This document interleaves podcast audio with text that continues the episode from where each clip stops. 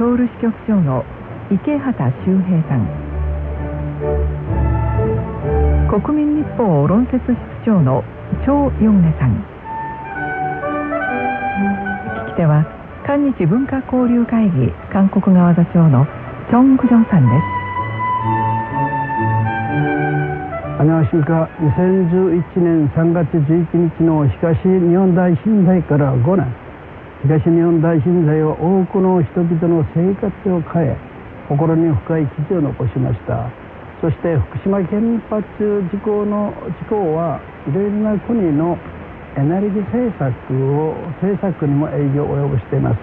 この時間は東日本大震災から5年が経過した今乗り越えるべき課題まだは福島以降のエネルギー政策について考えてみたいと思います、えー、まず池畑さん、はい。えー、今もこの仮設住宅、まあ、家を失ってですね仮設住宅に住んでいる市民が10万人にもね上るいるそうですね。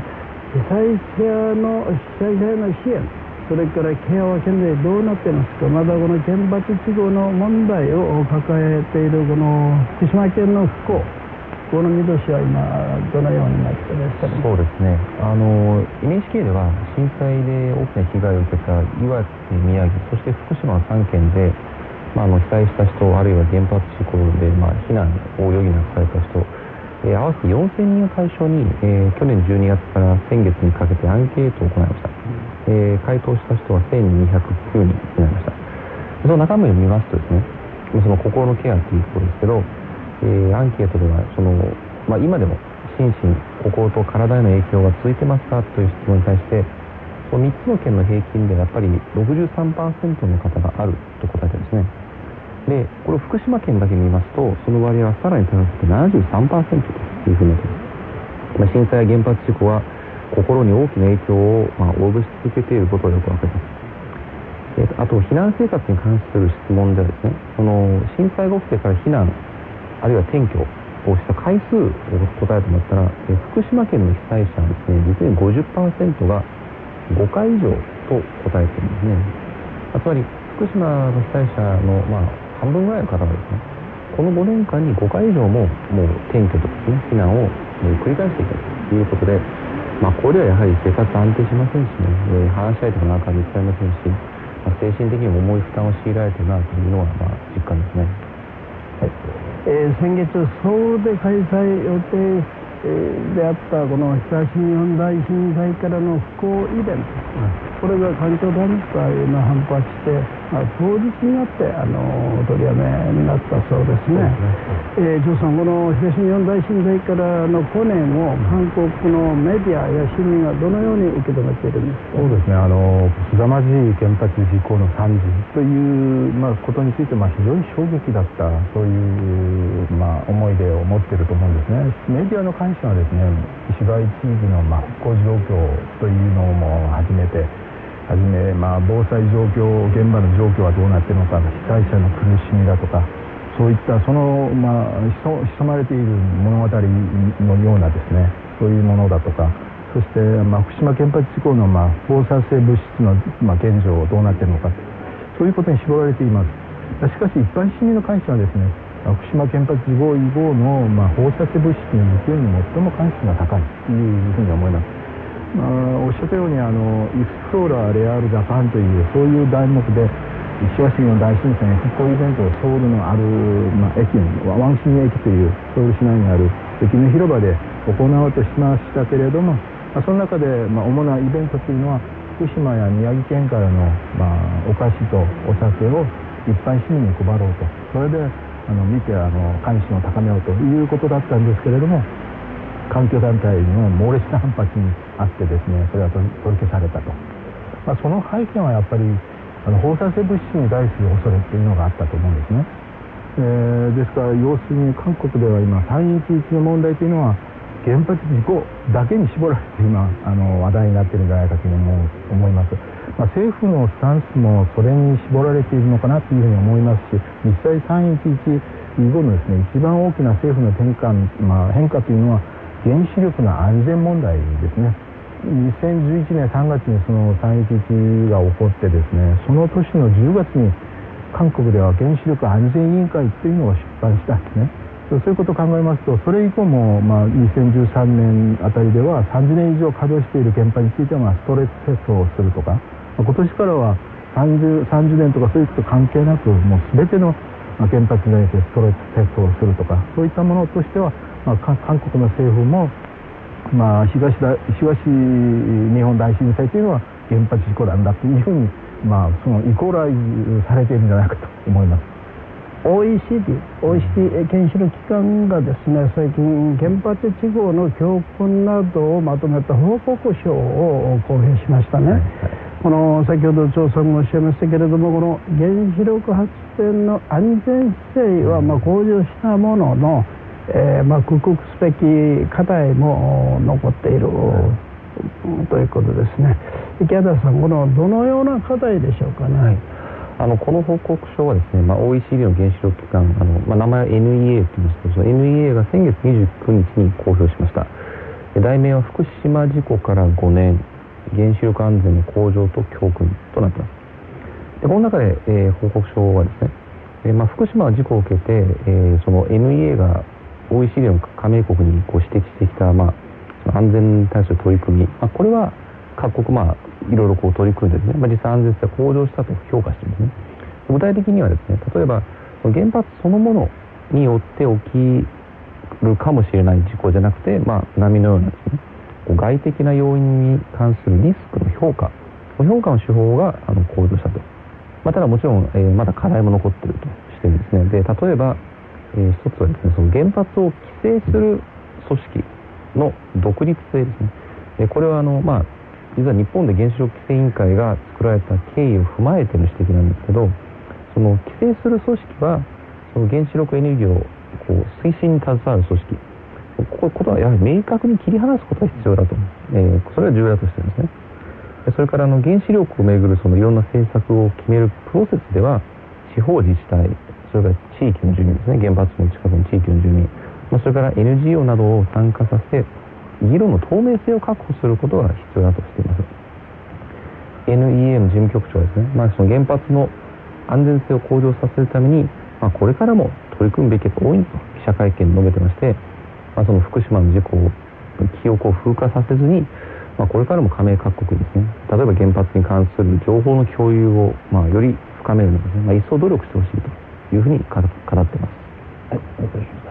あの福島原発事故を受けて韓国政府は2013年9月から日本の一部の海域でのこの水揚げされた水産物の輸入を禁止していましたね、えー、これに出した日本は科学的な根拠がないとしてですね、WTO 世界貿易機関に提訴していますね、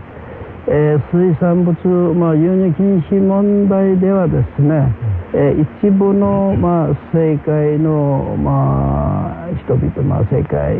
まあ、政界あるいは、まあ、メディアである一部のメディアですね対立を煽っていると、そのようなあの指摘もありますけれどもえー、張さん、この韓国あるいは日本のメディアはどのようなどういう観点から報道すべきだと思いますか？まだ WTO に提訴したことをめぐりましてのこのこれからの見通しはどうなってるんですか？そうですねあの日本産、まあ、水産物の輸入規制については韓国メディアのほどはですね、まあ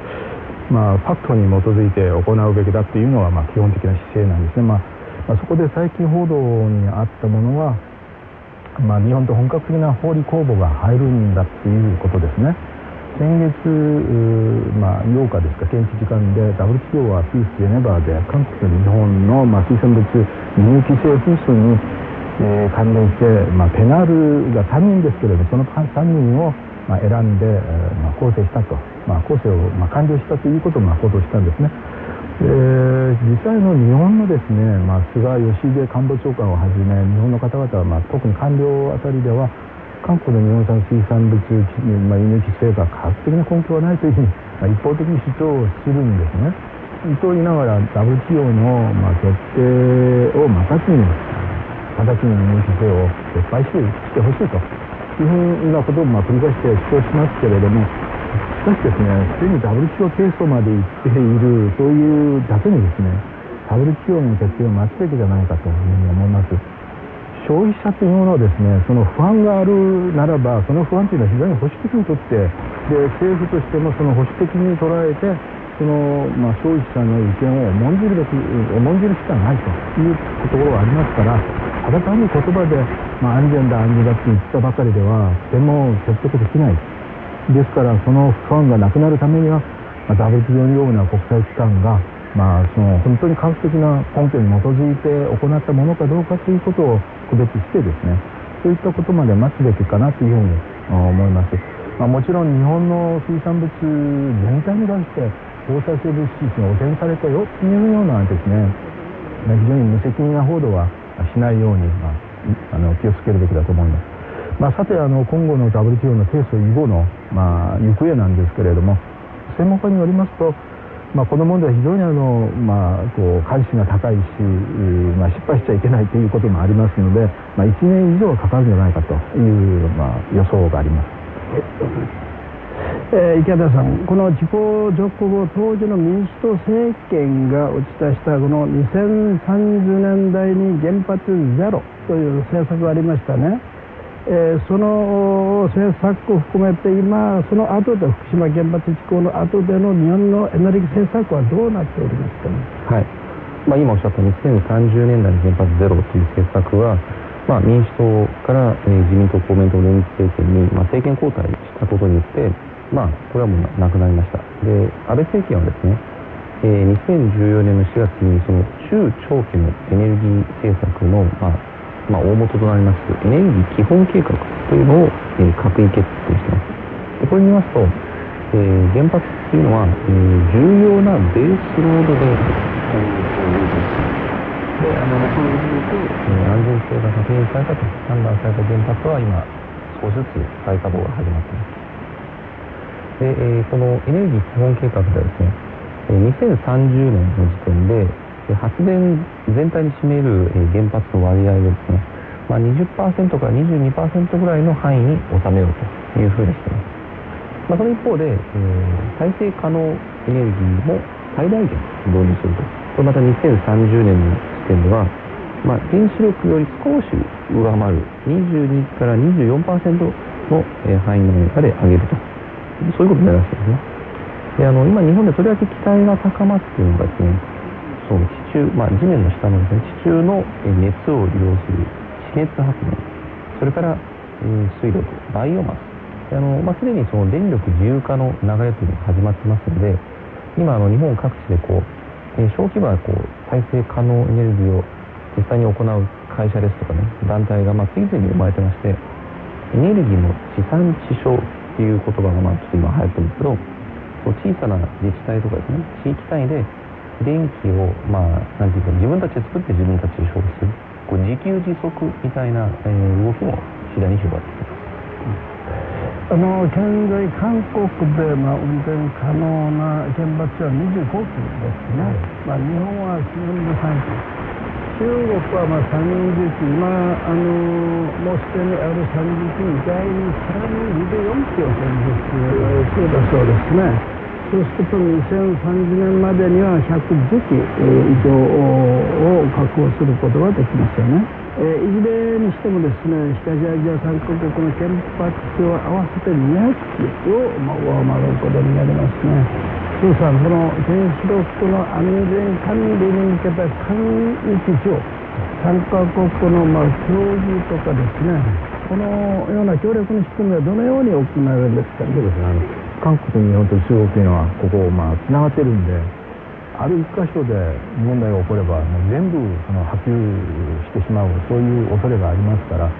そういうことに対しての認識はその311以前からずっとあったと思うんですね。まあ、311以前から原発関連協力の必要性を認識した上ですね2008年、まあ、韓国、まあ、日本中国その三国の、まあ、原子力広域制者の協議会というのが出来上がってですねその TRM というんですけどもこの TRM を2008年からずっとやってきているんですけれども昨年4月はソウルで8回目のあの TRM が行われまして、まあ、協力事業に対して実質的に何をするかということを、まあ、とこう具体的なことを考えたんですね、まあ、そういったものを作ってですねこれからどんどんあの三国がいかにまあ、協力をして情報を交換していくかということについてずっと話し合っていてこのこういった動きはますます、まあ、活発になるだろうと思います。で私の方から一つあの池田さんに伺いたいと思いますけど、はい、1986年あの当時は旧ソ連ですけどチェルノブイリの原発事故がありまして隣の国のドイツでは環境問題非常にあの盛んになってもう80年代からまあ緑の塔というのが出来上がったんですけれどもそのチェルノブイリのまあ原発事故事故以来あの非常に躍進したんですね。でそれからまたドイツでは311以降原発依存から脱皮をも目指してエネルギー政策を大きく転換したということがありましたが、まあ、しかし原発事故の当事者国であり日本では311以後まあ、ドイツのような劇的な反応とか変化はなかったように気がするんですが、まあ、その点についてはどう思われますか？あの、まあ、日本ではもちろんですねその原発っていうのは今もですねその政治のにおける非常に重要な争点になってるのが事実なんですでただその、まあ、原発再稼働の是非だけじゃなくてじゃあ原発を止めることのその経済的な影響ですとかね、まあ、その辺のこうバランスから、えー、判断する人が多いように思うんですね。つまりその原発事故が起きた福島の被災者たちでも、まあ、3割近い人たちはですね、その原発の再稼働に反対しないというふうに答えてるんですね。で、そういう人たちの声でな、なんでそういうふうに考えるかって聞いていくと、やはりその雇用というのがちょっとキーワードになってまして、原発ができてる地方っていうのは、まあ、それに変わるような新しい大きな産業でもこの生まれない限り、その原発に依存する経済構造っていうのは、まあ、長く変わっていかないものだろうというふうには見えてるんですよね。はい私からも調査にはいどうぞ。そうですね、あのその韓国では、その再生可能エネルギーを利用したそうした発電会社とかですね、うん、これからどどうでしょう増える傾向にあるんですかねそうですね。あの確かにまあ目に見えるほど増えてはないと思うんですけれどもこういった流れは確かにありますね、まあ、韓国の場合もまあ、いわゆる代替エネルギーのまあ必要性というのはもうすでに80年代からまあ問われてですね、まあ、法律としてもまあ代替エネルギー、まあ、開発促進法とかそういうのが出来上がってそれから2008年からまあ第一次エネルギー基本計画だとか2014年も第二次エネルギー基本計画なども、まあ、そその中で代替エネルギーをどうするかというのもまあ含まれて、えー、あるんですけれども。問題はですね、あの韓国の一番問題はエネルギー、いわゆる電気が、まあ、非常に安あの安いと、そこがまあ一つの盲点かなというふうに思うんですね。その電気代が安いとなると、電気を自分で生産してそれを買ってもらうということについても非常にあの安くあの買ってもらうということになりますとビジネスモデルにならない2013年あたりで全体あの電力生産のわずか3%ぐらいしか、まあ、代替エネルギーいわゆる新しいエネルギー再生エネルギーそれしかないんですね。それで政府もそういったあの代替エネルギーをもっとあの、まあ、関心を高めようじゃないかということで、まあ、第二次エネルギー基本計画の中では2035年まで11%まであの伸ばそうじゃないかという計画を持っているんですけどもその具体的な策はどうなっているのかまだちょっと、まあ、具体的なことはまだ分かりません。はい、はい、今日は東日本大震災5年を迎えましてまだ克服すべき課題や島原発事故以降のエネルギー政策についてお話しいたしました。座談会お話は NHK ソウル支局長の池畑周平さん。国民日報論説室長の張ヨミさん。